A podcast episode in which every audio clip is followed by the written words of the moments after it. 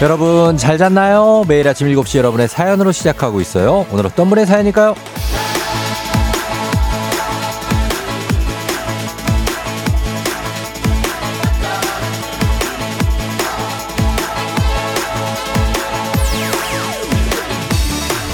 박정수님, 쫑디 매일 어김없이 6시 반이면 저희 집 알람이 울립니다. 출근 준비, 등교 준비로 각자 바쁘게 움직여요. 늦은 저녁 다시 만날 때까지 오늘도 별일 없이 평범한 하루를 보냈으면 좋겠습니다.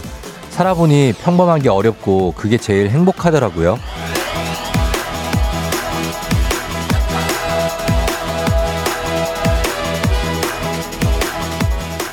정수님, 인생의 진리를 깨달으신 분 같아요. 그렇죠. 평범한 것만큼 행복한 게 없죠. 무탈하고 별일 없이 사는 게 최고입니다. 그런 최고의 하루, 오늘도 별일 없이 산다.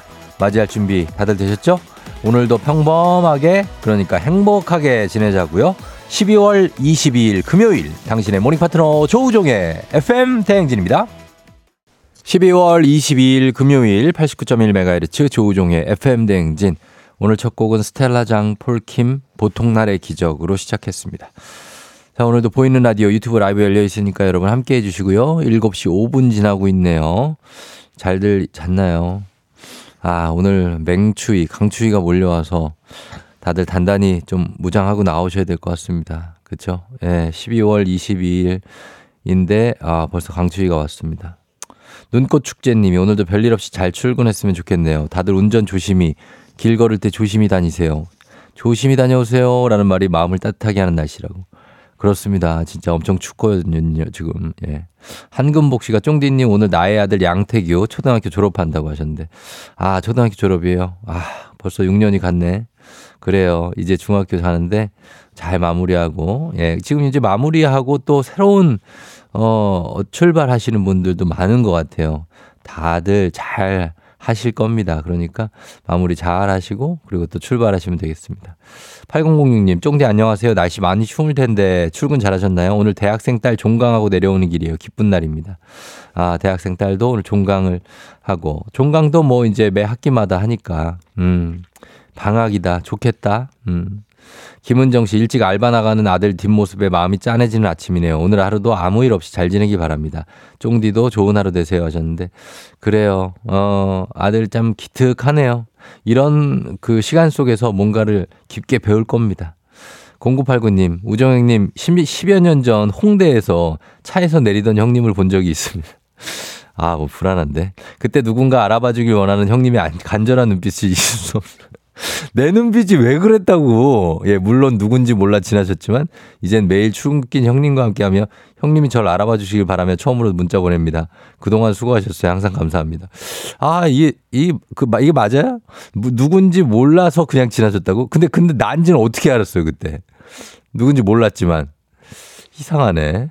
아무튼, 예, 알겠습니다. 재밌는 문자네.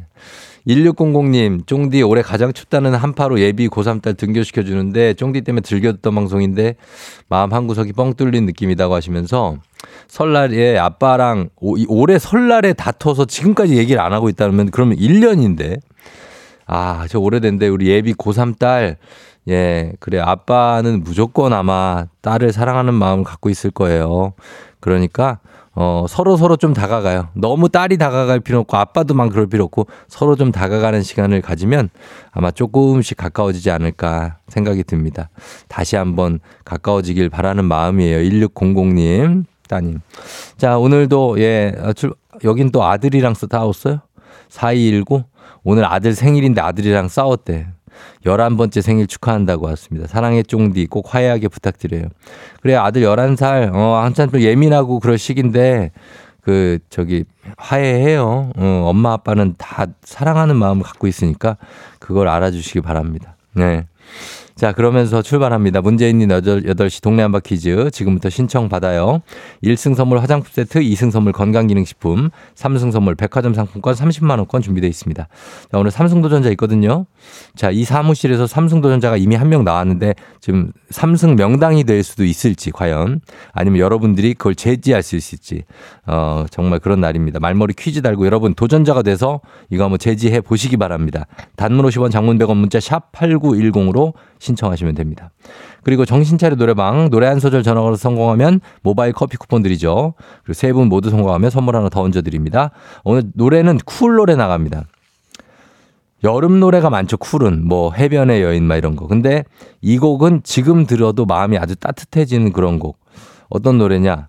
응칠 응답하라 1997 OST. 그래서 정은지 서인국 씨가 리메이크 한 적 있는 그 곡입니다. 예, 너만을 위해서 어? 뭐 잘하겠다. 뭐 이런 포부를 말하는 그 곡입니다. 아시겠죠? 예, 잠시 후 도전해 주시고요.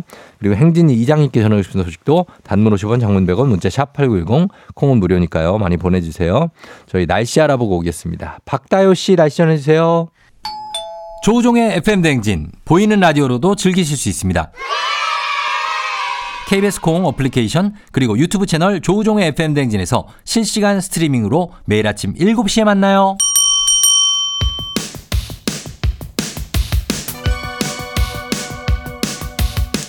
아하 그러니 아하 그렇구나. 이어 DJ 쫑디 스파레 함께 몰라도 좋고 알면 더 좋은 오늘의 뉴스를 콕콕콕 퀴즈 선물은 팡팡팡. 7시엔 뉴 퀴즈 on the music.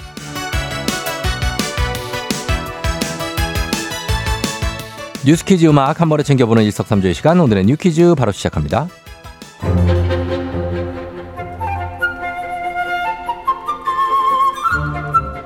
북극 한파가 몰아치는 요즘 도로도 꽁꽁 얼어붙고 있습니다. 자동차 주행 시 블랙 아이스를 각별히 주의하셔야 하는데요. 블랙 아이스란 도로 위 암살자라는 무서운 별명을 가지고 있죠. 검은색 아스팔트 위에 눈이나 비가 얇은 빙판으로 변하는 현상으로 자칫하면 차가 미끄러워지면서 큰 사고로 이어질 수 있는데요. 운전자의 눈에 잘 띄지 않기 때문에 더 위험하죠. 이럴 땐 주행 시에 급회전과 급제동을 하지 말고 무엇보다 차간 거리를 넉넉하게 평소에 두 배 이상 유지하는 것도 중요하다고 합니다. 쉽지는 않죠. 또 타이어 관리도 중요하겠죠. 겨울용 타이어 장착 또는 타이어의 마모 상태, 적정 공기압 확인하는 것 철저히 예방하시기 바랍니다.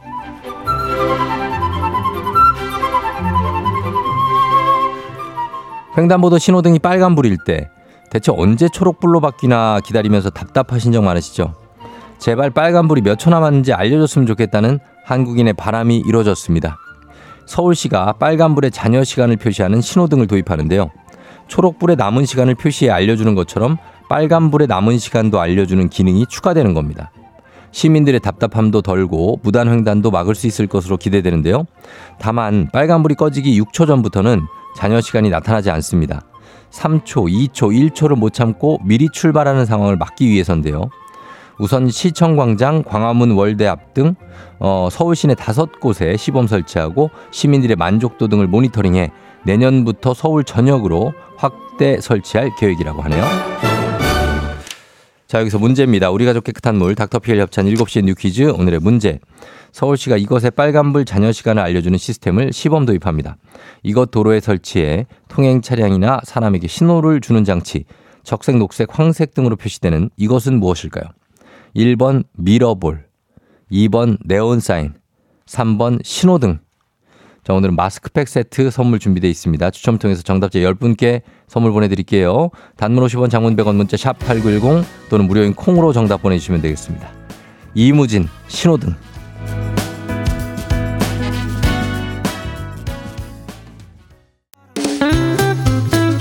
FM대행진에서 드리는 선물입니다. 이너비티 브랜드 올린 아이비에서 아기 피부 어린 콜라겐 아름다운 식탁 창조 주비푸드에서 자연에서 갈아 만든 생와사비 한식의 새로운 품격 상황원에서 간식 세트 메디컬 스킨케어 브랜드 DMS에서 코르테 화장품 세트 첼로 사진 예술원에서 가족 사진 촬영권 천연 화장품 봉프레에서 모바일 상품 교환권 아름다운 비주얼 아비주에서 뷰티 상품권 에브리바디 엑센코리아에서 블루투스 이어폰 소나 아이산 세차 독일 소낙스에서 에어컨 히터 살균 탈취 제품 주식회사 산과드레에서 한줌견과 선물 세트 여 에스더 박사의 에스더 포뮬러에서 글루타치온 필름 당신의 일상을 새롭게 신일전자에서 카본 히터 건강을 생각하는 다양에서 오리 스테이크 세트 지친 수험생과 직장인이 좋은 트레서피에서 온가족 영양제 제과 명장 송영광의 명장텐 베이커리에서 소금빵 시그니처 세트 BBG 랩에서 피부관리 전문 BLS 클리닉 마스크팩 네이트리팜에서 천년의 기운을 한 포에 담은 발효 진생고 주식회사 창원 H&B에서 내 몸속 에너지 비트젠 포르테 파라다이스 스파 도고에서 스파 입장권 파워풀 엑스에서 장민호의 파워풀 크림과 메디핑 세트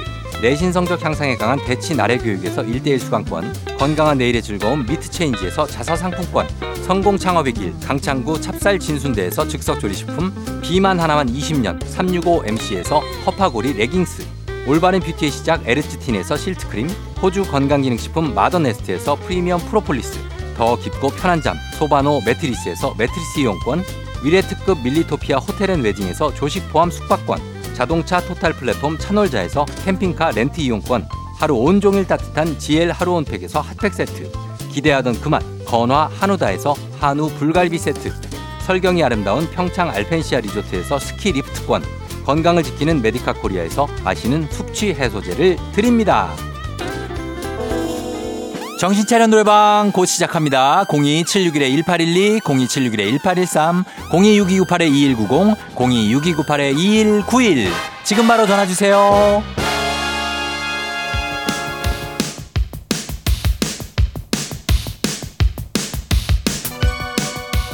7시에 뉴 퀴즈 on the music 오늘의 퀴즈 정답 발표합니다. 붉은색, 푸른색 그리고 노란색 등으로 도로에 설치돼 통행 차량이나 사람에게 신호를 주는 이것 정답 3번 신호등이죠. 정답자 봅니다. 자 드리머 드리머님, 윤보미님, 1025-3781-9706, 재문영씨, 3308-2825-4376-1682님, 이렇게 10분께 저희가 마스크팩 세트 보내드릴게요. 당첨자 명단 홈페이지 선곡표를 확인해주세요.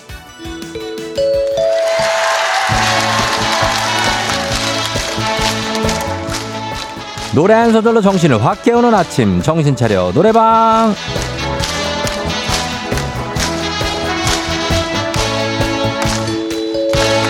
아침부터 열리는 노래자랑 딱 한 소절만 불러주시면 됩니다. 02761-1812, 761-1813, 026298-2190, 6298-2191 이렇게 4개 전화입니다. 청취자 여러분 직접 전화 걸어주시고요. 한 번에 세분 연결합니다. 세 분이 저희가 들려드리는 노래에 이어서 한 소절씩 노래 불러주시면 됩니다.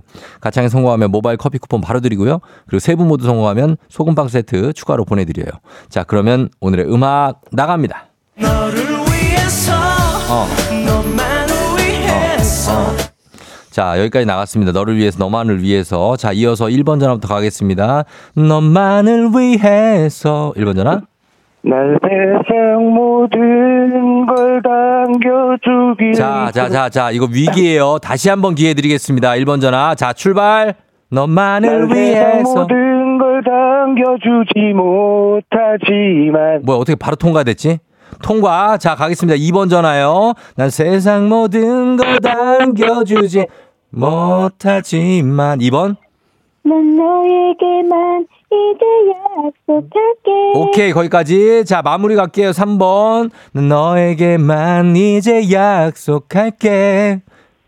오직 너를 위해 내가 될게. 자, 위기입니다. 다시 한번 갈게요. 마무리 잘 해주셔야 돼요. 이제 약속할게. 3번. 오직 3번. 내게 위해 내가 될게. 자, 아, 미안합니다. 1, 2번 성공, 3번 실패입니다. 예, 어쩔 수 없습니다. 자, 이렇게 됐습니다. 1번, 1번도 위기가 있었어요, 처음에. 자, 아, 세분 모두 성공은 안 됐네요. 모바일 커피 쿠폰 받으시 전화번호 1, 2번 남겨주시고요. 자, 그리고 원곡 듣고 오도록 하겠습니다. 쿨, all for you.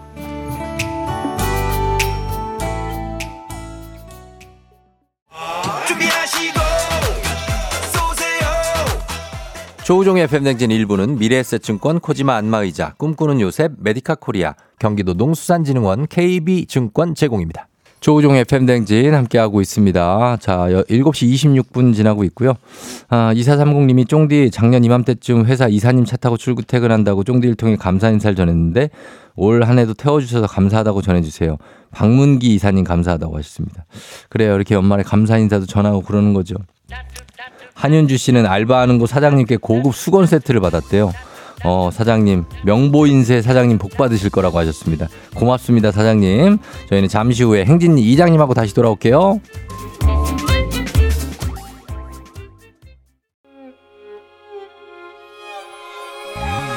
조정 나의 조정 나를 조정해줘 조정 나의 조정 나를 조정해줘 하루의 시절 우정조가 간다 아침엔 모두 FM 댕진 기분 좋은 하루로 FM 댕진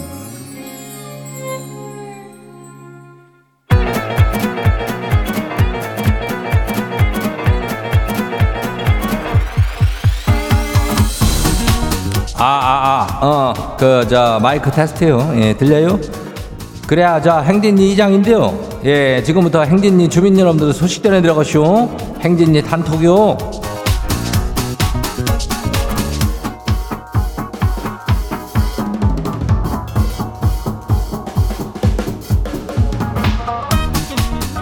그래야 행진리 단톡 소식 다 들었시오?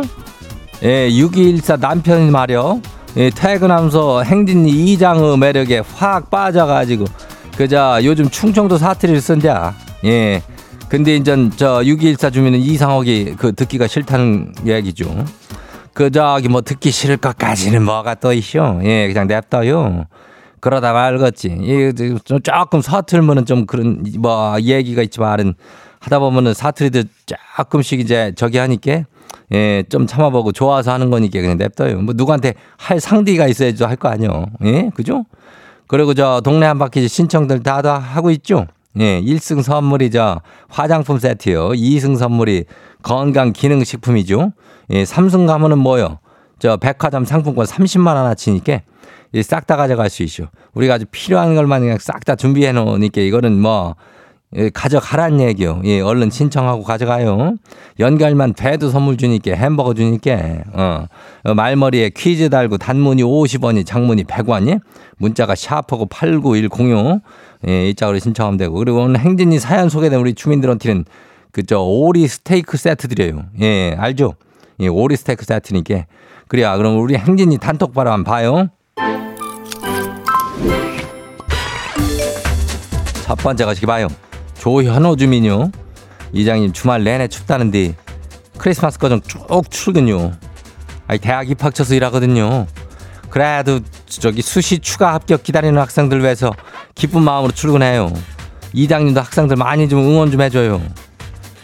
그래야 뭐 학교 다니는 게 뭐 이렇게 쉬운 일은 아니지만 이 학교에서 이 대학에 입학처에서 이렇게 있다는 것은 더욱더 참 쉽지 않은 일이겠지. 어, 뭐 아무튼 잘 모르지만은 그래도 수시 저 합격 그 학생들 참 고생 많이 했쇼. 예, 그러니까 저기 입학 꼭 하길 바라고 좋은 결과 있길 바래요. 예, 다음 봐요. 장소영 주민요. 이 장님 지코가 좀 큰 편인데요. 비염이 있쇼. 근데 남편은 코가 작고 비염도 없쇼. 그러니까 남편 말로는 인전 코가 커서 비염이 있는 거라는데 이게 뭔 말이요? 이장님도 한 코 하시잖아요. 이 발언은 어떻게 생각하신대요? 코가 좀 크면은 약간은 좀 그런 게 있는 것 같기도 하고 그라 생각이 들어. 네. 이 코 안에 공간이 많잖아. 거기서 어디, 어디선가 좀 뭔가 비염 같은 것은 생길 수 있는 여지가 좀 있지 않나 하는 생각이 드는데 뭐 이거는 의학적인 의장의 소, 소견이 아니고 이장 소견이요. 예. 아무튼 뭐 그거 갖고 이렇게 놀리고 그러면 안 되죠. 예, 비염 있는 사람들은 상당히 또 난감하고 저기 하니까 그죠? 예, 또 특히 이런 겨울철에는 참 재채기도 나오고 그러죠. 예, 근데 뭐 코 크기하고는 뭐 상관이 껐어. 예, 그만하라 그래요. 다음 봐요. 2986 주민요. 이장님 지가 저희 집 총무인데요. 연말 회식 장소를 정하고 있는데 신입사원이 지는 회식 참여하고 싶지 않다면서 차라리 지 몫을 돈으로 주면 안 되냐 그러는 거 있죠? 아, 이거 듣도 보도 못한 얘기에 난감해 미치겠슈. 이거 좀 어떻게 해야 될까요? 이장님 판단 좀 해줘봐요. 글쎄, 그거를 뭐, 그렇게 하면 총무가 알아서 저, 이렇게 신입사원 거기를 처분을 할 수가 있는감? 어, 위에 좀 얘기 좀 해보고 그래야 되는 거 아닌지 모르겠네. 근데 저 회식 참여 안 한다고 그걸 돈으로 달라는 거는 뭐 나는 모르겠네. 그게 뭐 자기 몫이 이렇게 정해져 있는 건 아닐, 테, 아니, 아닐 텐데. 예, 총액에서 n분의 1 나눠 잘라는겨? 아이고, 참. 그 뭐 MZ 세대라고 그러지만은 뭐 알파 세대 뭐 어쩌고 저쩌고 하지만은 그래도 회식은 그냥 참여하면 하고 부득이하게 안 되면 안 되는 것이죠. 그걸 돈으로 달라고 하면 어떡해. 이장은 그런 생각이요. 예, 다음 봐요. 김영수 주민요. 이장님 날씨가 이렇게 추운데 애들이 썰매장을 가져요. 크리스마스라고요. 흰눈 사이로 썰매를 타고 달릴까 말까 뭐 이런 거 노래가정 부르는데 지는 아휴 추운 게 진짜 싫거든요. 썰매장 말고 인전 크리스마스에 애들하고 갈데 어디 없을까요? 이장님 괜찮은데 추천 좀 해줘요. 내가 이장이 알면은 내가 같이 그러면 안 갔겠어. 어 이장도 뭐 크리스마스는 저기 뭐 그냥 절대 일은 안 잡겠다 그래갖고 일은 몇 개 저기 들어온 것도 안 했지만은 그렇다고 해서 딱히 갈 데도 없쇼. 어 그냥 우리 애랑 같이 시간을 보내려고 그러는 거지. 애가 하자는 거 하는 거지 뭐. 아직까지도 뭔지 모르는데 나도 썰매장 나도 낙찰될 수 있쇼. 그러면 그냥 뭐 아휴 눈앞이 깜깜해야. 어 그러니까 잘 설득해가지고 어디 동네 어디 좀그 가까운 데로 좀 처리해봐요. 예, 아 화이팅이요. 다음 봐요. 마지막이요. 1539 주민요. 이장님 회사 정수기에 물이 다 떨어져서 물통 교체해야 되겠더라고요. 지가 번쩍 들어가지고 교체하니까 옆에 보고 있던 남자 동료가 브라보 하면서 뭐 힘이 엄청 좋대나 그래서 박수를 치는 거 있죠. 여장상가 뭔가 하고 창피해가지고 혼나시고 그 동료한테 전해줘요. 네가 생수통 교체 안 할 거면은 나 힘 좋은 것도 좀 모른 척 해주면 안 되겠냐? 그 이장은 여기에 대해서 참 할 말이 있슈. 왜 그 여자가 힘이 세고 운동 잘하 그러면 그걸 갖고 뭐 이렇게 놀리고 남자가 잘하면 크, 역시 남자지 뭐 왜 그러는 게 도대체 어 이장은 참 그게 문제라고 생각해 요즘 애들도 그러고 애들이 그러니까 여자애들이 체육 시간에 체육을 안 하려고 그러는 거 아니여 예? 그래가지고 여자 반만 따로 분반해 갖고 하는 학교도 있고 그래요 어른들이 이런 거 하지 마요 왜 여자가 힘세고 그런 게 뭐 그게 이게 놀릴 일이요? 어, 그건 지극히 정상적인 일이고 네가 힘이 없는겨. 아이고 아무튼간에 요거 모른 척 하는 게 아니라 요런 거는 박수 치면서 진짜 잘하는 거라고 칭찬이야.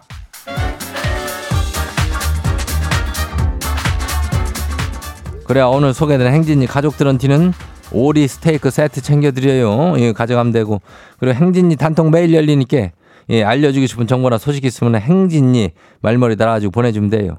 예, 스테이크는 가져가는 거 아니라 우리가 보내줄게요. 그래야. 어. 그리고 단문이 50원이 장문이 100원이 문자가 샤프고 8910이니까 예, 콩은 무료죠.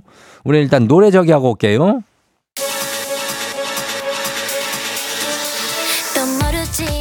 아이브, After Like.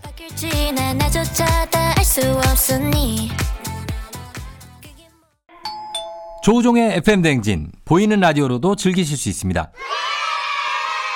KBS 콩 어플리케이션 그리고 유튜브 채널 조우종의 FM 댕진에서 실시간 스트리밍으로 매일 아침 7시에 만나요.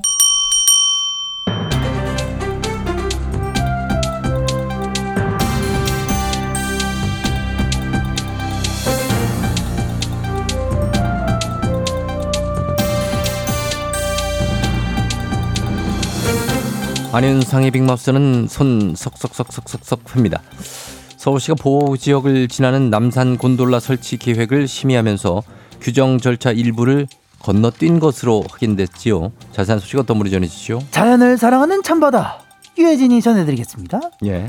그 남산에 그 곤돌라 설치될 계획인 건 알고 계시죠? 죠? 네, 남산에는 이제 케이블카는 있는데 곤돌라가 또 생기나요? 네, 명동역 근처에 있는 예장공원에 하부 승강장을 짓고 남산 정상에 상부 승강장 지어서 804m 길이의 곤돌라를 설치할 계획입니다. 예. 아 그래서 엊그제 저 서울시가 도시계획위원회 열고 이 곤돌라 설치를 위한 도시관리계획 변경 결정에 관한 심의를 진행했어요. 자, 남산에는 보존 지역들이 좀 있는 걸로 알고 있는데 설치할 때 문제되고 그러진 않았나요? 아 역시 모르는 게 없으시네. 그렇죠.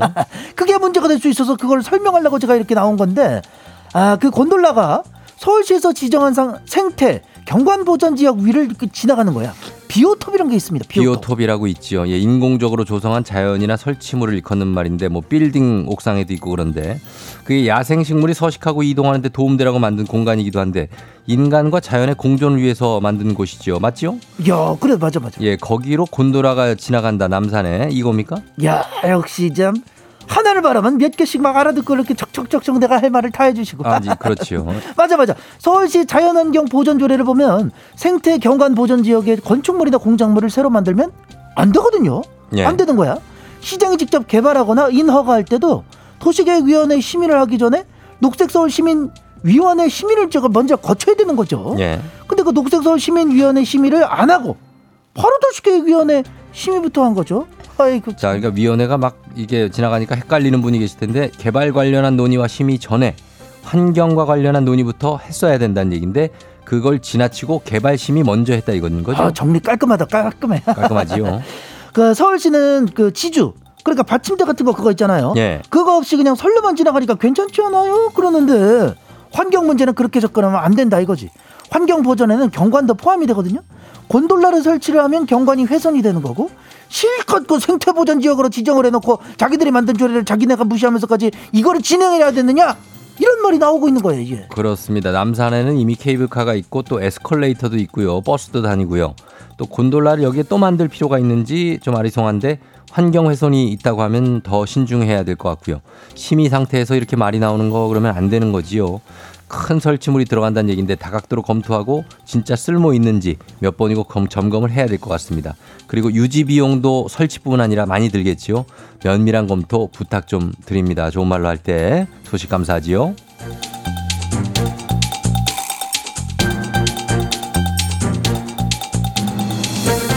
다음 소식입니다. 앞서 전해드린 소식과 비슷한데 지역은 다릅니다.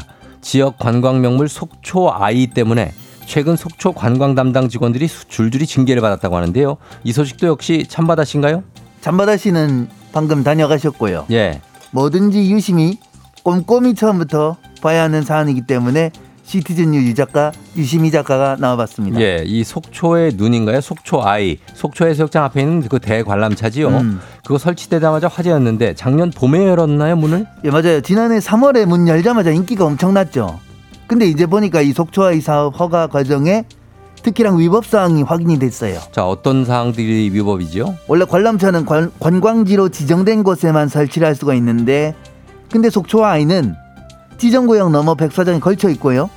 임시 건물이라고 신고를 하고 탑승장을 지어놨는데 거기 이제 그 고압선이 지나가는 거예요. 아하. 임시라고 말만 그랬지 계속 설치돼 있고 아, 임시 건물인데 계속 돼 있고. 아니, 그럼 처음부터 허가를 내주면 안 됐었네요. 위험하기도 하지 않습니까? 예, 그래가지고 인사위원회가 열린 거죠. 위법이 확인이 됐으니까.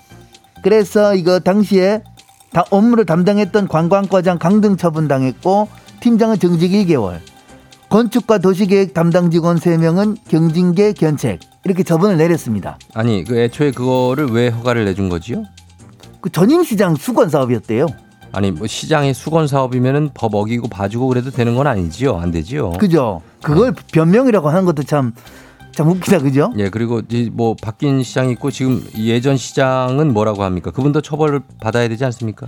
구속영장 신청했는데 기각이 돼서 직권남용 등의 혐의로 불구속 수사 중이라고는 합니다. 자, 이제 그런 거는 그렇다고 치고 지금 이 대관람차 이 관람차 운영을 계속 해도 되는 겁니까? 안전상 문제 없습니까? 음, 속초시는 관련 인허가 다 취소하고 관람차 해제 해체 명령, 예. 해체 명령하겠다 그러는데 그러니까요. 왜냐하면 행정행위가 무효가 되면 취소가 가능하거든요. 행안부나 감사원에서도 위법이 있다 그랬으니까 말씀하신 것처럼 안전 문제가 있겠죠, 그죠? 예.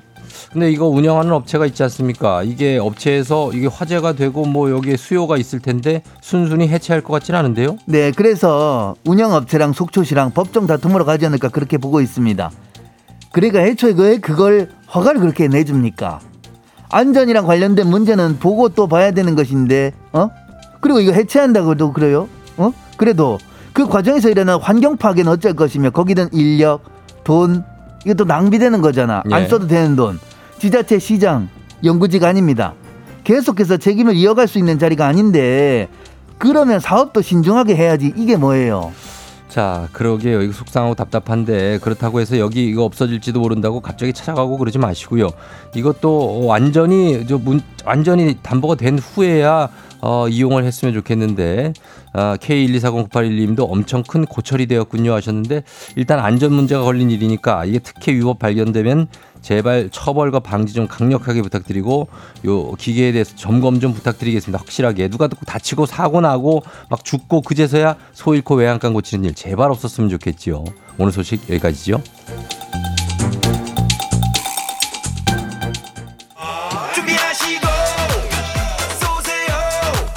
조우종의 FM 댕진 2부는 고려기프트, 일양약품, 김포시 농업기술센터, 신한은행, 참 좋은 여행, 포스코 E&C, 워크웨어 티뷰크, 넷플릭스 서비스 코리아, 티맵 대리, 경기주택도시공사 제공입니다.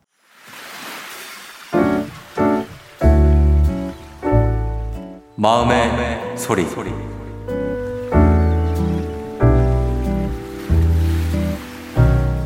엄마, 내가 스무 살이 되기도 했고 고3이 끝났잖아. 엄마도 이제 해방되었을 거라고 생각했는데. 근데 올해 또 아침마다 나 대학교까지 데려다 주느라고 바빠졌잖아 더욱. 엄마 고생시켜서 미안할 때도 많아. 엄마가 맨날 제일 먼저 일어나서 밥도 차려주고 동생 학교 가는 것도 잘 봐줘야 되는데 내가 맨날 늦어가지고 아침에 허둥지둥 준비하는데 대학생 딸까지 학교 태워다 줘서 그런 점이 미안하고 고맙기도 해.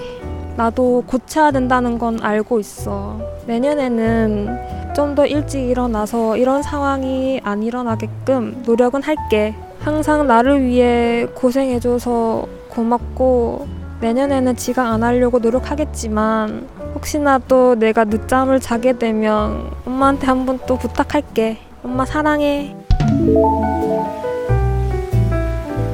네, 오늘은 정예빈님의 마음의 소리였습니다. 예빈님께 가족 사진 촬영권 그리고 건강기능식품 보내드리도록 하겠습니다. 그래요. 내년에도 또 엄마 신세를 지게 될 텐데 엄마 참 엄마에게도 여유를 좀 주세요. 예. 자 원하시면 이렇게 카카오 플러스 친구 조우종의 FM 댕진 친구 추가하셔서 속풀이 하실 수 있습니다. 자세한 참여 방법 어, 가시면 나와 있으니까요. 많이 참여 부탁드리겠고요. 그리고 3부는 문재인 8시 동네 한바 퀴즈 시작합니다. 퀴즈 풀고 싶은 분들 말머리 퀴즈 달아서 샵 8910 단문 50원 장문 100원에 문자로만 여러분 신청 받도록 하겠습니다. 저희 음악 듣고 퀴즈로 돌아올게요. 음악은 거미의 미안해요.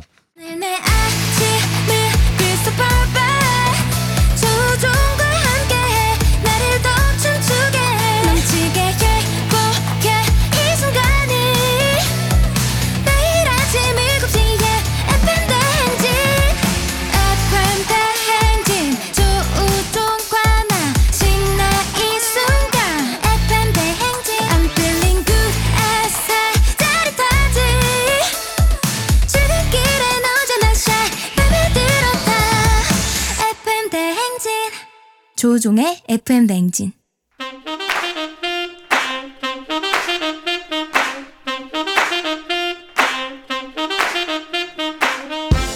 바쁘다 바빠 현대사회 나만의 경쟁력이 필요한 세상이죠. 눈치, 지식, 순발력 한 번에 길러보는 시간입니다. 경쟁이 꼽히는 동네 배틀 문제 있는 8시 동네 한바 퀴즈.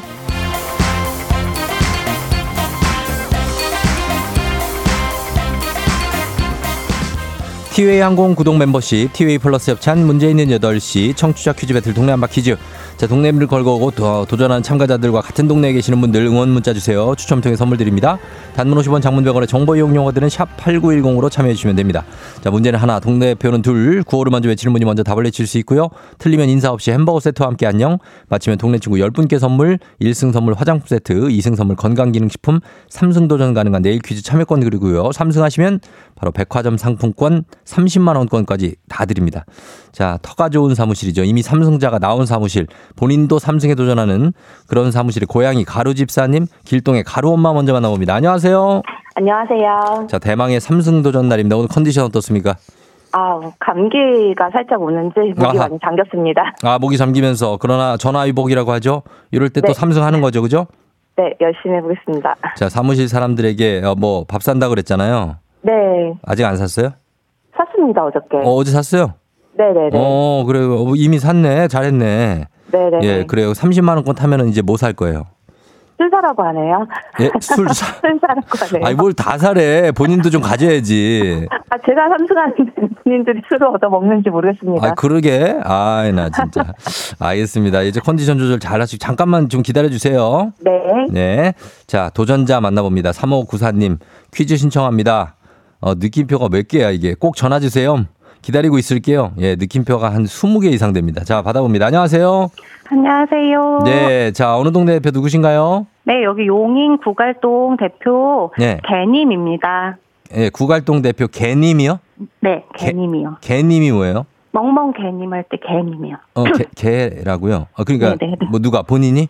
네, 제가. 왜요? 아, 그냥 별명이 그렇습니다. 아, 별명이 반려견 키우는 게 아니고? 네, 그렇지 않고요. 어, 별명이. 괜히 아, 뭐 술 마시면 뭐 이런 아, 거 아니 그런 거 아니고요. 그냥 어. 이름이랑 살짝 상관이 아. 이름 때문에. 네, 네, 네. 어, 그래요. 알겠습니다. 지금 어떻게 긴장 좀 돼요? 어, 조금요. 조금요? 네. 어, 편하게 한번 마음 먹고 한번 해 봐요. 어차피 뭐, 예, 그쵸? 아, 근데 네. 삼승 도전하시는 분이라 음. 이게 또 너무 잘하시는 걸 듣고 있어가지고 안될 음. 것 같은 그런 불안감 있는데 어. 이겨보겠습니다. 알겠습니다. 자, 그러면 네. 삼성 도전자 우리 가루 엄마님하고 인사 한번 나누시죠. 안녕하세요. 어, 톤 좋다. 좋아. 아카펠라. 좋아요. 예, 그럼 구호 연습 한번 해보겠습니다. 구호 정할게요, 일단. 구호 뭘로 할까요, 가루 엄마? 정답으로 하겠습니다. 정답. 자, 그 다음에 개님은요? 제, 저는 멍멍이요. 멍, 개랑 관련이 많네요. 알겠습니다.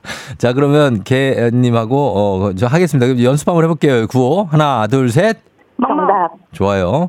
자, 그럼 힌트는 두 분 다 모를 때 드리고 힌트 나고 3초 안에 대답 못하시면 동시에 안녕할 수 있습니다. 자, 문제 드립니다. 오늘은 작은 설이라고 부르는 동지죠. 24절기 중 22번째 절기, 밤이 가장 길고 낮이 가장 짧은 날. 이 동짓날 관련한 여러 세시 풍속이 있는데 그 중에 동지 헌말이라고 해서 여자들에게 이것을 만들어 선물하는 풍습이 있었다고 합니다.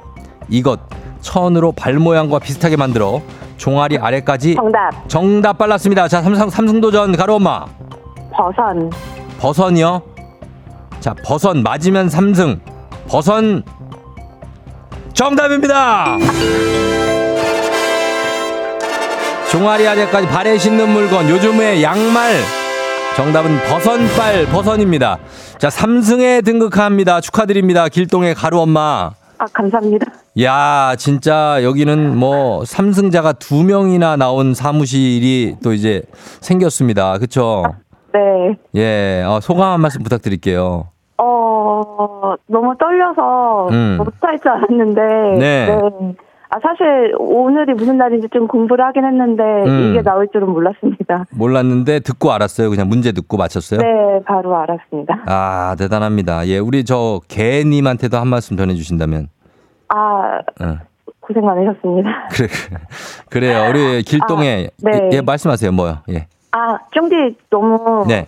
아, 저희가 출근 네. 때마다 항상 듣고 있는데요. 음, 그동안 너무 고생 많으셨고 네, 네. 건강 잘 챙기시길 바랍니다. 저 건강해요. 아, 네. 아, 근데 예. 하차하신다 그러니까 어. 저희 사무실에 있는 같은 팀원들이 다 너무 아쉬워해서 예, 네, 예, 예. 네, 그러니까. 못하고 아무튼 그렇습니다. 감사합니다. 예. 네. 하여튼 뭐 가루 엄마 축하 다시 한번 축하드리고 동네 친구 네. 10분 선물 그리고 화장품 세트 1승, 건강기능식품 2승, 오늘 백화점 상품권 30만 원권까지 3승 선물로 모두 가져가시게 됐습니다. 축하드립니다.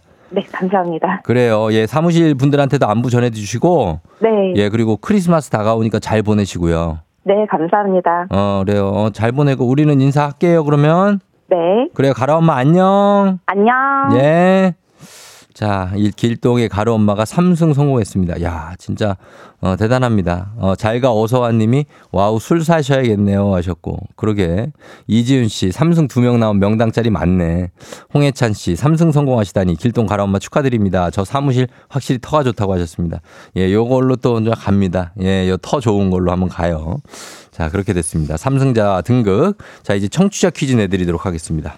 어, 동지 관련 풍속 중에 죽 만들어 먹는 거 있죠. 동지 죽을 먹어야 한 살 더 먹는다 그러잖아요. 어, 새알심이라고 불리는 찹쌀 경단을 같이 넣기도 하는데 새알심을 가족의 나이 수만큼 넣는 풍습도 있다고 합니다. 동지 죽은 이것으로 만드는데요. 이것의 붉은색이 귀신을 쫓고 재앙을 면할 수도 있다고 믿어 먹기 전에 대문이나 장독대에 뿌리기도 했습니다.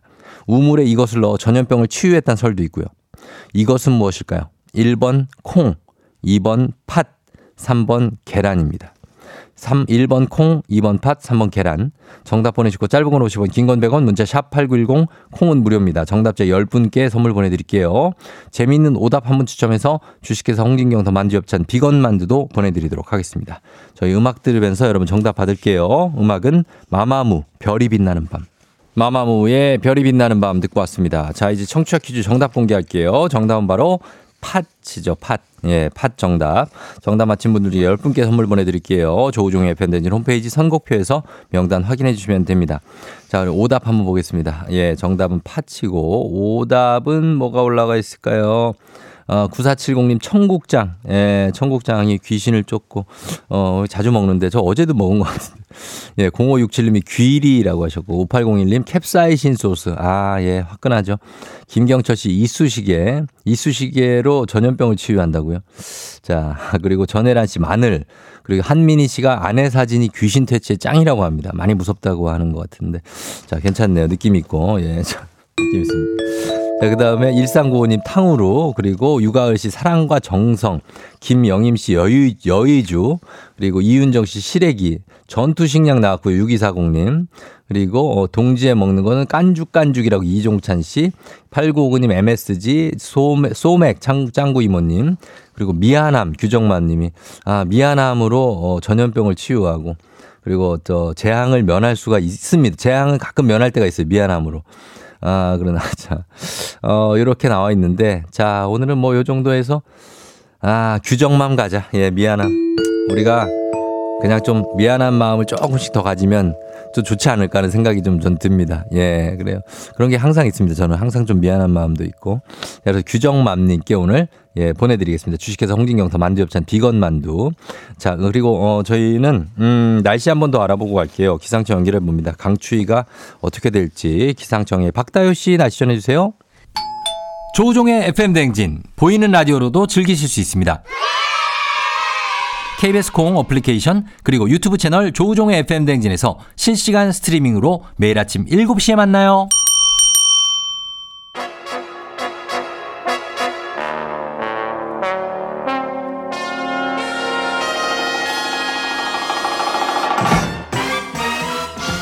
간추린 모닝뉴스 KBS 오연태 오기오미 기자와 함께하도록 하겠습니다. 안녕하세요. 안녕하세요. 네, 그래요. 어, 옷과 안경을 깔맞춤 하셨다고 하셨는데 한윤주 씨가. 네, 나름 뭐 안경이 두 개가 있어서 어. 나름 네, 맞춤을 하죠. 어, 돌려가면서 네. 예, 쓰게 되고 어, 네. 차주영 씨도 허원하게 잘 생기셨다고 몸이 점점 더 좋아지신다고 하셨고. 아, 네. 어, 그렇습니다. 네. 어, 그리고 정대근 씨가 어, 동지 팥떡을 드셨다고 하는데 뭐 안 드셨죠? 아직은 네. 네. 아마 오늘 중에 먹지 않을까 음. 네, 생각이 듭니다. 그러니까 예, 네. 먹지 않을까 생각되고. 네.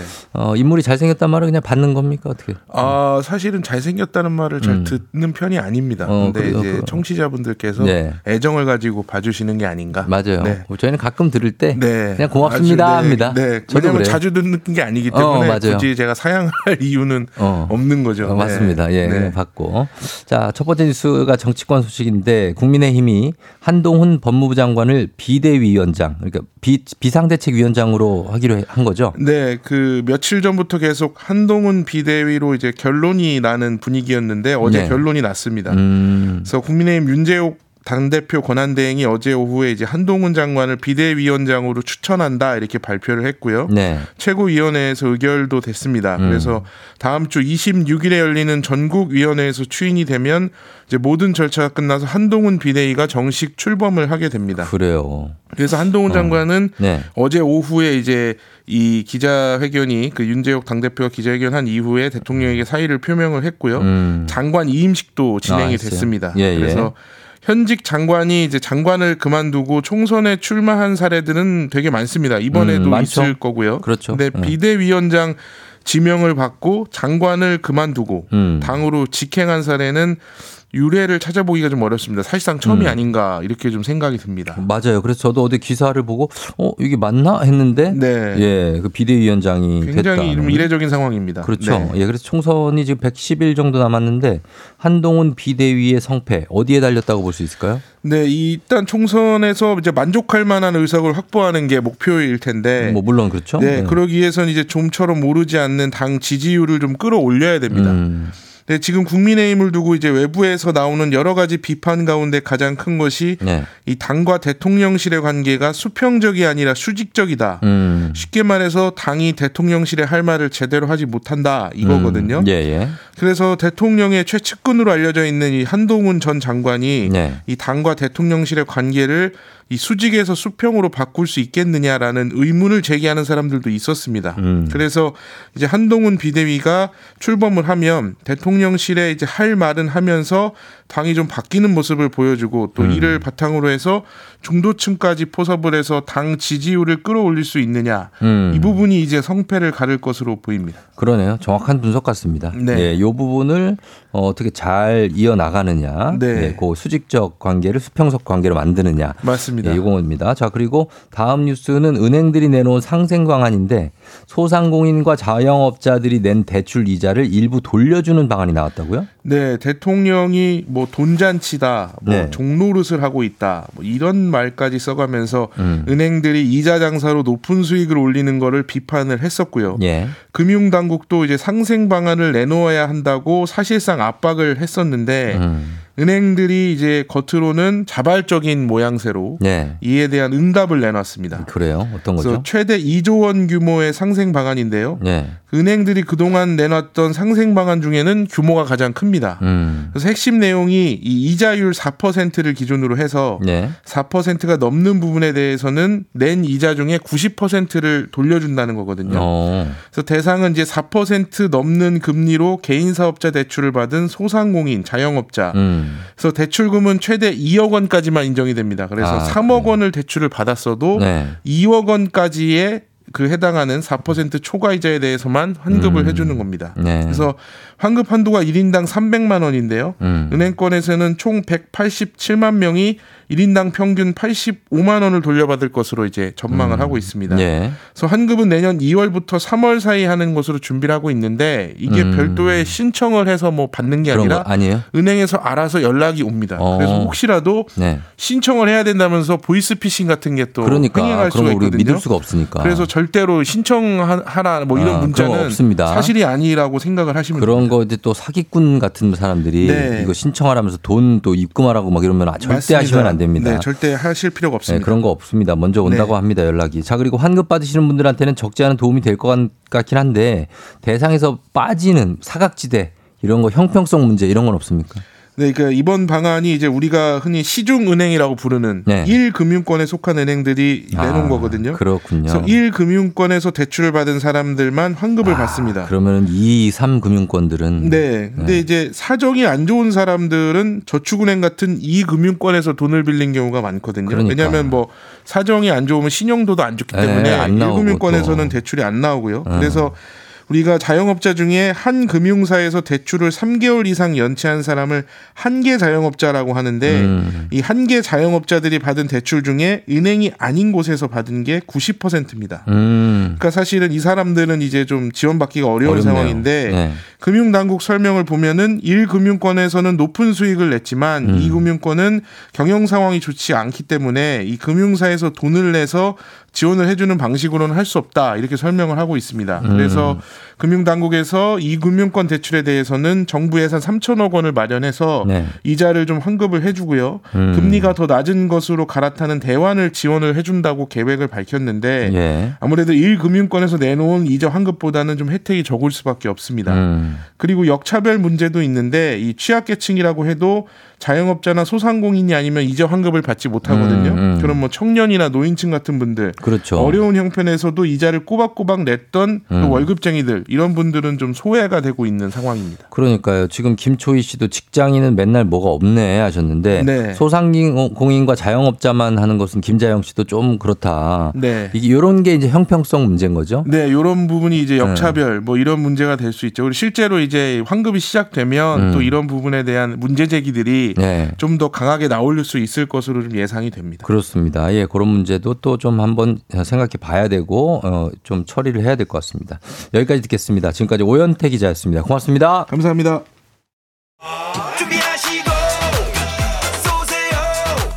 조우종의 팬댕지 3부는 미래에셋증권 지벤컴퍼니웨어 금천미트 경기도 농수산진흥원 취업률 1위 경북대학교 금성침대 프리미엄 소파에싸 티맵대리 땅스부대찌개 KT 제공입니다. 조우종의 팬댕진 함께하고 있는 금요일입니다. 아, 그리고 추위가 찾아온 금요일이라 여러분들 많이 더 힘들 것 같은데, 예, 기운 내세요. 8시 25분 지금 지나고 있고요. 4220님, 오늘은 48번째 내 생일. 쫑디 날씨는 엄청 추운데 미역국도 동지죽도 없어요. 따뜻한 커피 한 잔 부탁드려요. 알겠습니다. 4220님, 예, 커피 한 잔 보내드릴게요. 보내주시고, 어, 생일 축하도 드립니다. 예, 김진영 씨, 오늘 정말 추워요. 장갑 꼈는데 손이 너무 시려요. 아직 안 나가신 분들 핫팩도 챙 기세요. 보온 용구들 있는 대로 다 챙기시기 바랍니다. 예, 필요한 것들 많습니다. 예, 그리고 역시 잘생긴 박태근님 기다린다고 김혜연 씨가 하셨는데 박태근님도 오시면 외모 체크 좀 해보도록 하겠습니다. 잠시 후에 북스타그램 예 다시 돌아올게요. 금방 다시 옵니다.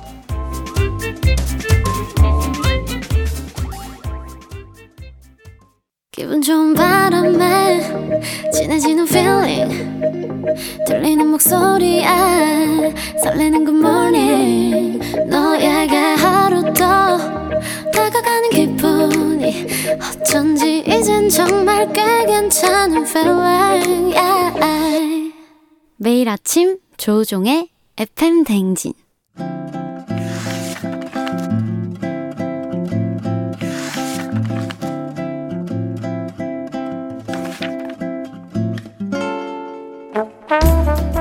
매주 금요일 아침 8시 30분이면 문을 여는 라디오 책방 책 읽어주는 남자 박태근 씨와 함께합니다. 북스타그램.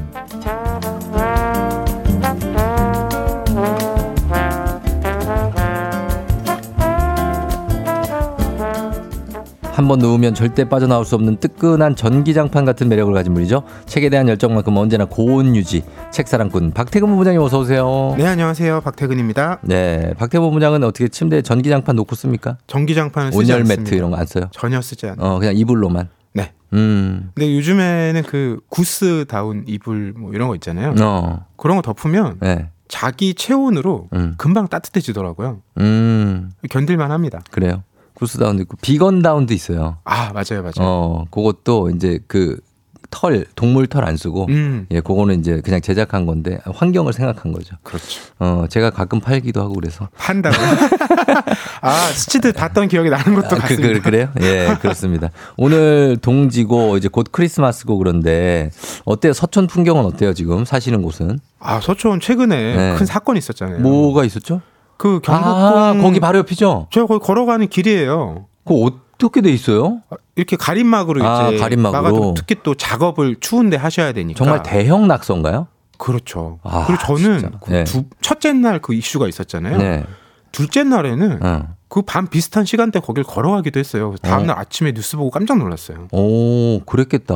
누가 그렇게 했대? 봤어요? 아니 보지 못했죠. 봤으면 제가 잡았죠. 봤으면 자 만약에 상황 만약 봤어요. 치막 하고 있어. 그러면 어떻게 할 거예요? 지나갔어 박태범 부장이. 어, 가서 뭐 하냐고 물어보겠죠. 뭐 하세요 그래요? 네. 어 저희 낙서하는데요 저 이거. 왜요? 뭐 뭐 하면 안 돼요? 왜요? 설명을 해드려야 되겠죠. 아 그치. 네, 문화재 보호법과 어. 이런 부분들에 대해서. 멋있다 멋있다. 어 그런 거 얘기할 수 있는 시민이 돼야죠 어 진짜 멋있습니다 근데 이제 아 그것 때문에 좀 속상하신 분들도 있고 음. 예 서초는 그렇고 어 작년엔 크리스마스 때 뭘 했었죠 작년에 네. 명동 산책. 어 맞다 기억난다 근데 명동이 또 서촌에서 어. 멀지 않아서 그러니까 예. 뭐 그냥 혼자 음. 명동 가면 크리스마스 분위기가 나잖아요. 너무 나죠, 너무 뭐 나죠. 요즘에는 그 S백화점의 그 미디어 패스들 어 거기 나도 가보고 싶어 앞에서 막 다 줄 서가지고 찍으시거든요. 어, 그러니까 그리고 옛날부터 그 음. L백화점의 거기도 앞에 그래요? 그런 소공동. 예, 거기도 네네네. 이렇게 저렇게 장식이 많이 돼 있잖아요. 맞아, 맞아. 예. 또 명동 성당도 있고. 음. 뭐 제가 굳이 막 신나지 않아도 어. 그런 풍경과 사람들의 모습을 보는 것만으로도 어. 좀 크리스마스 기분이 나는 것 아, 같더라고요. 저도 정확히 박태근 본부장처럼 혼자 크리스마스를 어. 명동에서 보낸 적이 있어요. 아, 왜 아니야 웃지 마. 진짜 난 재밌었어요. 아, 그러니까 참 비슷한 점들이 있어요. 네, 나 비슷한 점 있어요. 근데 그 고리 골목마다 너무 볼 게 많고. 맞아요, 맞아요. 어, 난, 나도 명동성당 갔었거든요. 혼자 온 사람 나밖에 없어. 다 끼리끼리 와서 사진 찍고 있는데 나는 그냥 돌아다니는 거야. 사진도 차마 못 찍겠어. 맞아요. 예. 사진 안 남기죠. 그래서 그냥 그 쭉 걷죠. 성모 마리아 막 상 여기 보고 또 기도 약간 하고 막 그랬던 기억이 나는데 아주 좋은 크리스마스예요. 올 계획이 있습니까? 아니 아마 올해도 예. 특별한 계획이 없기 그거 때문에 해, 그거 해요. 그거 괜찮아. 슬슬 그렇게 걸어가지 않을까 싶습니다. 오, 나 진짜 괜찮은 것 같아요. 예, 맞습니다. 자, 어, 박보문장님 환영하시는 분들 많습니다. 유미수 씨, 황미경 씨, 귀엽다고 하셨고, 또 귀여워님, 소년미가 있는 박태, 박태근 본부장님이라고 하셨고, 박지연, 김신혜 씨, 곽병숙 씨, 다들 사람 많은데 싫다고 하셨습니다. 맞아, 저희도 그래요. 그런 거 있어요. 네. 자, 오늘 왜 크리스마스 얘기를 했냐? 시즌에 맞는 책입니다. 크리스마스를 더 즐겁게 보낼 수 있는 이야기가 담긴 그런 책이죠. 네, 뭐 크리스마스라고 하면 머릿속에 떠오르는 게 굉장히 많죠. 네, 많죠. 뭐 트리도 있고 뭐 캐롤도 있고 너무 많죠. 이런 풍습들이 언제 어떻게 시작돼서 지금에 이르게 됐는지 음. 이 크리스마스에 대한 모든 것을 알려주는 책 가져왔고요. 네. 마크 포사이스의 책 크리스마스는 왜입니다. 음, 크리스마스는 왜? 자, 크리스마스를 책으로 얘기한다는 거 정말 박태훈 본부장답다라는 생각이 들고 요거 책 선물로 여러분 준비했으니까 여러분도 즐겁게 받으시면 되겠습니다. 오늘 소개드린 책에 대한 의견이나 사연 보내주시면 저희 다섯 분 추첨해서 오늘의 책 보내드리도록 할게요. 문자 샵 8910 짧은 건 50원, 긴 건 100원, 콩은 무료입니다. 자, 이걸 봤는데 이 책, 제가 이 책을 보고 특별히 오늘 옷을 자, 자, 보여드립니다. 보라로. 옷을 입고 어때요? 이 정도면은 싱크로율 어떻습니까? 옷하고 이것이. 옷인가 표지인가?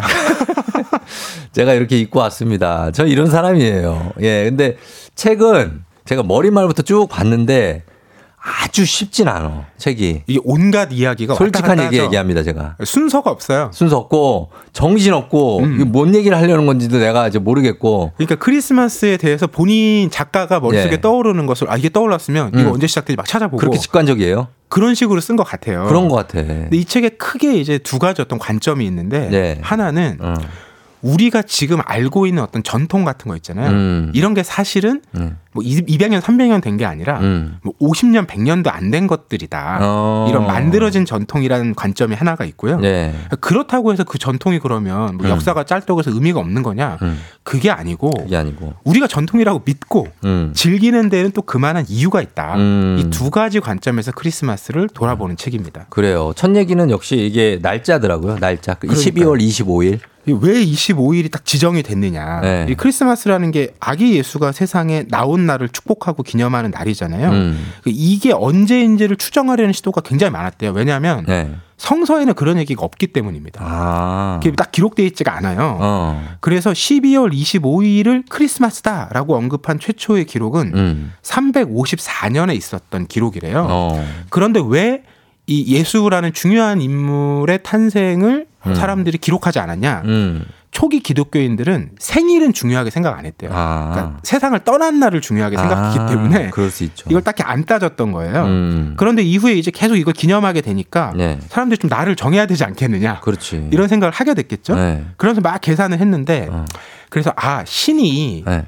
우주를 세계를 창조한 날이 언제일까? 어. 낮과 밤의 길이가 같은 때 아닐까? 어허. 그때가 춘분과 추분이잖아요. 그렇죠. 그런데 그 중에 춘분이 생명이 약동하는 때니까 어. 이때일 것 같다. 아, 그때로 하자. 그러면 예수도 네. 그때 잉태된 거 아닐까? 어, 그렇게 계산하면 아, 역, 역순으로 역산으로 9, 개월을 더하면 어. 동지인 12월 25일이 나오는 거예요. 아, 그렇게 나왔구나. 이런 식으로 계산했다고 하더라고요. 그러니까 이게 확실한 건 아니군요. 그렇죠. 우리가 25일이. 이거 역시 네. 우리가 정하고 믿고 따르는 거죠. 아, 그렇게 된 거구나. 예, 그래가지고 이제 크리스마스가 됐고, 어, 마침 이제 오늘이 이제 동지인데, 그렇죠. 크리스마스가 애초에 동짓 날이다, 이런 거죠. 어, 두 개가 다르지 않았다라는 거예요. 뭐, 그러네요. 그리고 또 크리스마스 하면 제일 우리가 음. 인상 깊게 머릿속에 떠올리는 게 크리스마스 트리인데 트리.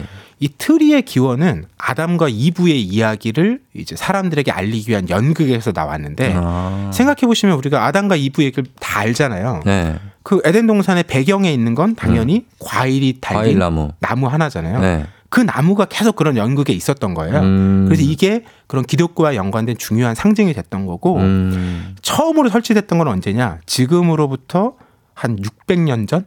600년 전밖에 안 돼요? 네, 1419년 음. 독일 프라이부르크에 있는 병원에 설치됐다고 하는데 최초의 트리가. 네, 이때 어, 그 트리에 달렸던 게 네. 사과, 사과. 생강과자, 아. 반짝이 이런 거였다고 해요. 아, 그래서 동그란 ornament가 많구나, 사과 같이. 그렇죠. 네. 근데 이게 그때 당시부터 엄청 유행이다 보니까 사람들이 나무를 구하려고 음. 그냥 남의 숲에 가서 나무를 막 베기 시작한 막 거예요. 베요, 트리 하려고? 그래서 여러 지역에서 크리스마스 트리 만드는 것 자체를 어. 법으로 금지한 기간도 꽤 된다고 해요. 아, 그 정도로 그 금지할 정도면 트리 보면 외국에서는 왜 우리처럼 이렇게 인공적인 거 말고 진짜 나무를 사가지고 가더라고요. 슈, 그 팔어 그거를 길에서 음. 나무를 이렇게 질질 끌고 가가지고 집에서 그 트리를 만들던데 그 정도로 트리가 인기가 있었으니까 법으로 금지까지 했겠죠. 그렇죠. 그리고 네. 크리스마스를 다루는 많은 작품에서도 네. 이 트리를 묘사하면서 이야기가 시작돼요. 음. 크리스마스 하면 제일 유명한 작품 음. 스크루지가 나오는 크리스마스 캐럴. 네, 찰스 네. 디킨스의 작품인데 아, 좀 좋은 작품이죠. 이 찰스 디킨스가 크리스마스 관련된 글을 많이 썼어요. 네. 근데 관련된 에세이도 이렇게 시작해요. 음. 수없이 많은 초가 트리에서 밝게 빛나고 있었고 음. 홍조를 띤 인형들은 초록 나뭇잎 뒤- 뒤에 숨어 있었고 음. 진짜 시계들이 수많은 가지에 매달려 있었다. 어. 그 당시에는 실제 시계를 어, 소나무에다 이렇게 달았나 봐요. 달았어요. 오너먼트로. 그러니까. 아, 진짜. 그런, 그런 것만 생각해도 좀 기분 좋아지는 느낌인데, 어, 크리스마스가 참, 어쨌든 나쁜 날보다는 좋은 날이라는 이미지가 많잖아요. 그렇죠. 이제 그러다 보니까 서로 그걸 겸사겸사 음. 내가 꼭 종교를 믿지 않더라도 음. 어, 안부를 나누잖아요. 또 그죠. 연말이고 또 메리 일이도 크리스마스 하고. 하고 뭐. 그 크리스마스 카드를 네. 보내는데 네. 재미난 게 크리스마스 카드가 처음 자리 잡은 나라는 음. 영국이에요. 네. 왜 그런 거 하니 우편 시스템이 필요하잖아요. 아. 그게 자리 잡은 나라가 영국이기 그래서, 때문인데 예. 더 재미난 건 어. 영국에서 그런 우편 제도를 설계한 사람이 네. 실제로 크리스마스 카드를 제작해서 어. 팔았대요. 아 진짜. 너무 어. 웃긴 얘기인데 예, 예. 이게 처음에 크리스마스 카드가 유행할 때는 어. 하나 사는데 음. 수작업이었기 때문에 비싸요? 노동자들이 하루 일하는 어. 일당과 아, 비슷했대요. 맘먹어요? 오, 되게 비싸나 뭐 보다. 지금 따지면 뭐 이제 10만 원 이상이었던. 그렇겠지. 그러다가 이제 인쇄 기술이 발전하면서 이게 대량 생산이 되면서 음. 누구나 주고받는 모습이 된 건데 음. 그래서 이 책도 네. 이 책을 이제 책을 보시면 받으면 크리스마스 카드를 줘요. 어, 펼치면 카드랑 엽서가 하나 네, 들어 있어요. 그 안에 아, 한장 아니잖아요. 여러 장 들어 있잖아요. 한 장인가? 아, 아마 출판사에서 네. 더 많이 챙겨 주신 아, 것 같아요. 그렇구나. 나는 나는 세 장 들어 있더라고. 뭘 또 그걸 또 챙겨주셔. 감사하네요. 네, 많이 네네. 보내세요. 알겠어요. 아, 이 책당 하나가 들어있습니다. 맞습니다. 여러분 이게 그래서 카드를 주고받고 하는데 저는 사실 크리스마스에 진심이기 때문에 어. 크리스마스 카드를 많이 사놔요. 아, 그렇구나. 네, 그래가지고 항상 어 저희 가족들 뭐 주고 싶어 하는 주고 음. 나면 남어. 네, 그래서 그 다음 해에도 쓰고 아, 맞아. 이게 좀 여유 있게 사게 되죠. 여유 있게 사요. 근데 이 예쁜 것도 많고. 진짜 달라진 게 네. 제 기억에만 해도 음. 5년 전, 10년 전에는 네. 이맘때 대형 서점에 가면 완전 그 중간에 복도가 아, 다 카드예요. 다 카드지. 요즘엔 안 그렇습니다. 요즘 안 그렇죠? 네, 왜냐하면 네. 이제 다 그냥 메신저나 그런가 봐. 뭐 이런 걸로 뭐좀 이모티콘 보내고 선물 보내고 이러다 보니까 네. 카드를 직접 써서 보내는 일이 어. 되게 드물어진 것 같더라고요. 그 카드 쫙 있는 그 매대를 보는 것만으로도 크리스마스거든요. 맞아요. 어. 그리고 그 생각이 없다가도 네. 아 그러면 어, 사야지. 이참에 좀 그 사람한테 오랜만에 보내볼까? 음. 그 친구한테 안부를 전할까? 예. 이런 생각이 들잖아요. 아 예전에 그 누르면 소리 나는 어, 카드. 맞아요, 맞아요. 이렇게 딱 펼치면 팝업 같은 것도 어, 있고. 그거 되게 신기하고 좋고 그랬는데, 막, 어, 이거 비싸다. 막, 그리고 그때가 그게 2,500원이었어요. 아, 그렇습니다. 비싸다고 팔던 때가 참 지금 시간이 많이 흘렀는데, 그 정도로 이 크리스마스 카드에 대한 추억들 여러 가지 추억이 있습니다. 양윤희 씨가 선악과가 트리의 기원이라니, 이렇게 새롭게 알게 되는 건 많습니다. 이 책을 보면 글밥이 많아서 좀 짜증날 뿐이지, 아, 그래서 새로운 지식은 많아요. 작가가 네. 원래 그래서 크리스마스 트리에는 뱀을 넣어야 된다고 얘기하더라고요. 어, 맞아요. 별 얘기가 다 있어요, 여기에. 예, 뭐, 산타클로스 얘기부터 해가지고. 아무튼, 예, 요런 것들. 어, 준비된 DJ라고 책 표지랑 맞춰서 입었냐고. 예, 오늘 정혜윤 씨가 하셨는데, 지- 제가 책 표지랑 맞춰서 입고 온 겁니다. 자, 그러면 저희가 음악 한 곡 듣고 와서 계속해서 이 책에 대한 얘기 이어가 보도록 하겠습니다. 음악은 메간 트레이너, Rocking Around the Christmas Tree.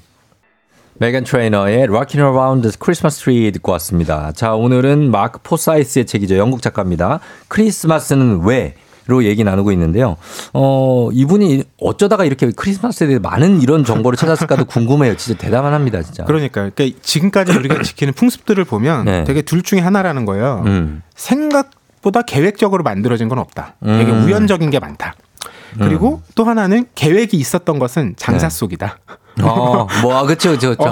그럴 수 있죠. 예. 예. 근데 뭐 그러거나 저러거나 음. 지금 사람들이 그걸 즐긴다는 게 중요하고 예. 이 작가한테는 음. 크리스마스의 그런 풍습들의 연원을 찾아가는 게 음. 자기 나름대로 크리스마스를 즐기는 하나의 방법인 거죠. 아, 그 이분도 크리스마스에 진심인 진심인 거죠. 그러니까 책을 그치, 쓸 정도로 그러니까 책을 찾은 쓰지. 거죠. 맞아요. 그런 분 같습니다. 그래서 어, 크리스마스에 대해서 종종 뭐 어, 기억도 많은데 여러분들도 어, 1289님이 학창 시절 2학기 학기 말에는 항상 학교 수업 시간에 음. 크리스마스 카드 만들었는데 이거 박태근 본부장하고 저희 얘기하고 있었는데 네, 반짝이 풀. 항상 방학을 앞두고 약간 싱숭생숭한 마음으로 반짝이 풀 뿌려가지고 막 가루 같은 거 뿌리고 그래서 만드는 거 너무 기억이 나고 어, 그때 뭐 친구들하고도 막 같이 얘기하면서도 만들고 조금은 자유로웠던 시간이잖아요. 음, 이게, 확실히 연말하고 좀 붙어 있기 때문에 음. 분위기가 더 나는 것 같고 예. 또 요즘엔 어쨌든 이게 휴일이라는 것도 중요하잖아요. 음. 이게 어 원래 한국 문화에 없는 전통이잖아요. 음. 이제 기독교의 문화니까. 그렇죠. 그럼에도 이게 굉장히 빨리 사람들에게 받아들여질 수 있었던 이유가 음. 휴일이기 때문이라는 얘기가 나오는데 어. 이건 작가가 쓰는 얘기는 아니고 옴기니가 뒤에 붙인 얘기인데 음. 1897년 독립신문에 네. 이런 문구가 나온대요. 음. 세계 만국이 이날을 일 1년 중에 제일 가는 명절로 여기며 음. 모든 일을 멈추고 온종일 쉰다고 하니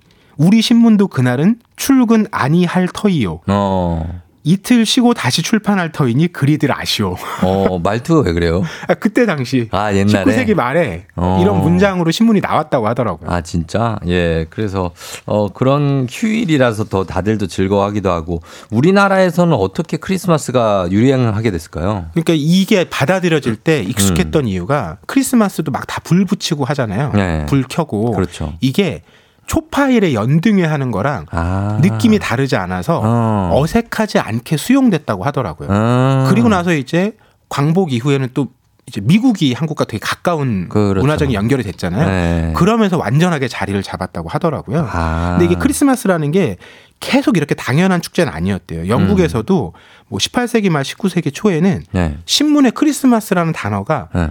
등장하지 않는 해도 많았대요. 어. 이게 왜 그러냐면 예전에 크리스마스 축제라는 건 마을 축제였대요. 어. 마을 사람들이 다 모여서 술도 마시고 네. 서로 집에도 찾아가고 음. 그런데 이제 산업혁명이 일어났잖아요. 도시 생활이 시작된 거예요.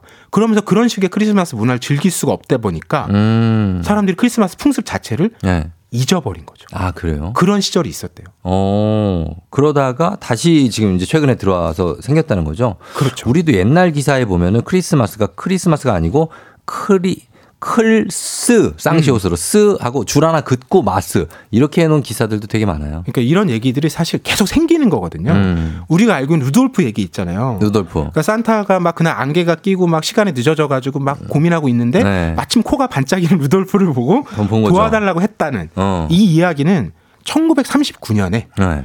백화점 홍보물을 만들기 위해서 야, 어떤 야. 사람이 창작해낸 얘기예요. 야, 야, 그래요? 근데 이게 히트를 쳤고 음. 그래서 몇 년 후에 이게 노래로까지 나오면서 네. 우리가 알고 있는 이야기로 자리 잡게 된 겁니다. 음. 이런 얘기가 이 책에 담겨 있어요. 그렇죠. 이거 산타에 대한 얘기도 많이 있습니다. 산타 니, 서- 저 이름이 산타 니콜라스, 그죠? 음. 예, 그 이름인데 이분에 대해서도 어 여기서는 터키 사람이라고 나오죠. 그러니까 튀- 튀르키예인데 네. 그 당시에 불렸던 튀르키예. 튀르키예는 지금보다는 좀 중동 쪽에 가까운 어. 위치를 불렀고 예. 그리고 이제 좀 전에 니콜라스를 이제 네. 산타클로스라고 얘기하고 성 있는 것은 니콜라스. 예. 이제 암스테르담 그 네덜란드에서 네덜란드. 그런 식으로 발음하면서 어. 그런데 네덜란드 사람들이 또 뉴욕에 왔잖아요. 음. 뉴욕이 옛날에 뉴 암스테르담이었으니까 그렇지, 그렇지. 그러면서 그 예- 또 이름이 뉴욕이다. 세계적으로 알려지게 된 거죠. 어, 산타의. 국적이 의견이 분분합니다. 핀란드인이다, 네덜란드다, 뉴요커다. 네, 무슨 의미가 있나요 지금? 어, 그리고 궁금하잖아요, 그래도. 아니 그런 집에서 산타 이렇게 하고 아이에게 네. 선물 주고 그런 거 안 하세요?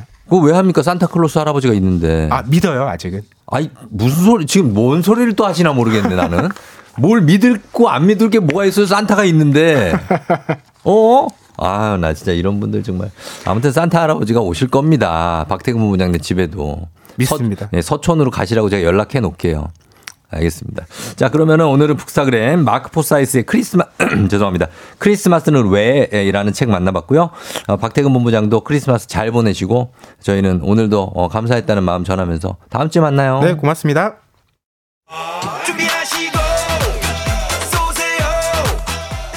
조우종의 FM대행진 4부는 포드코리아 비즈하우스, 세라컴, 한화생명, 포천시청, 임금님표 2000 브랜드 관리본부, KT 제공입니다.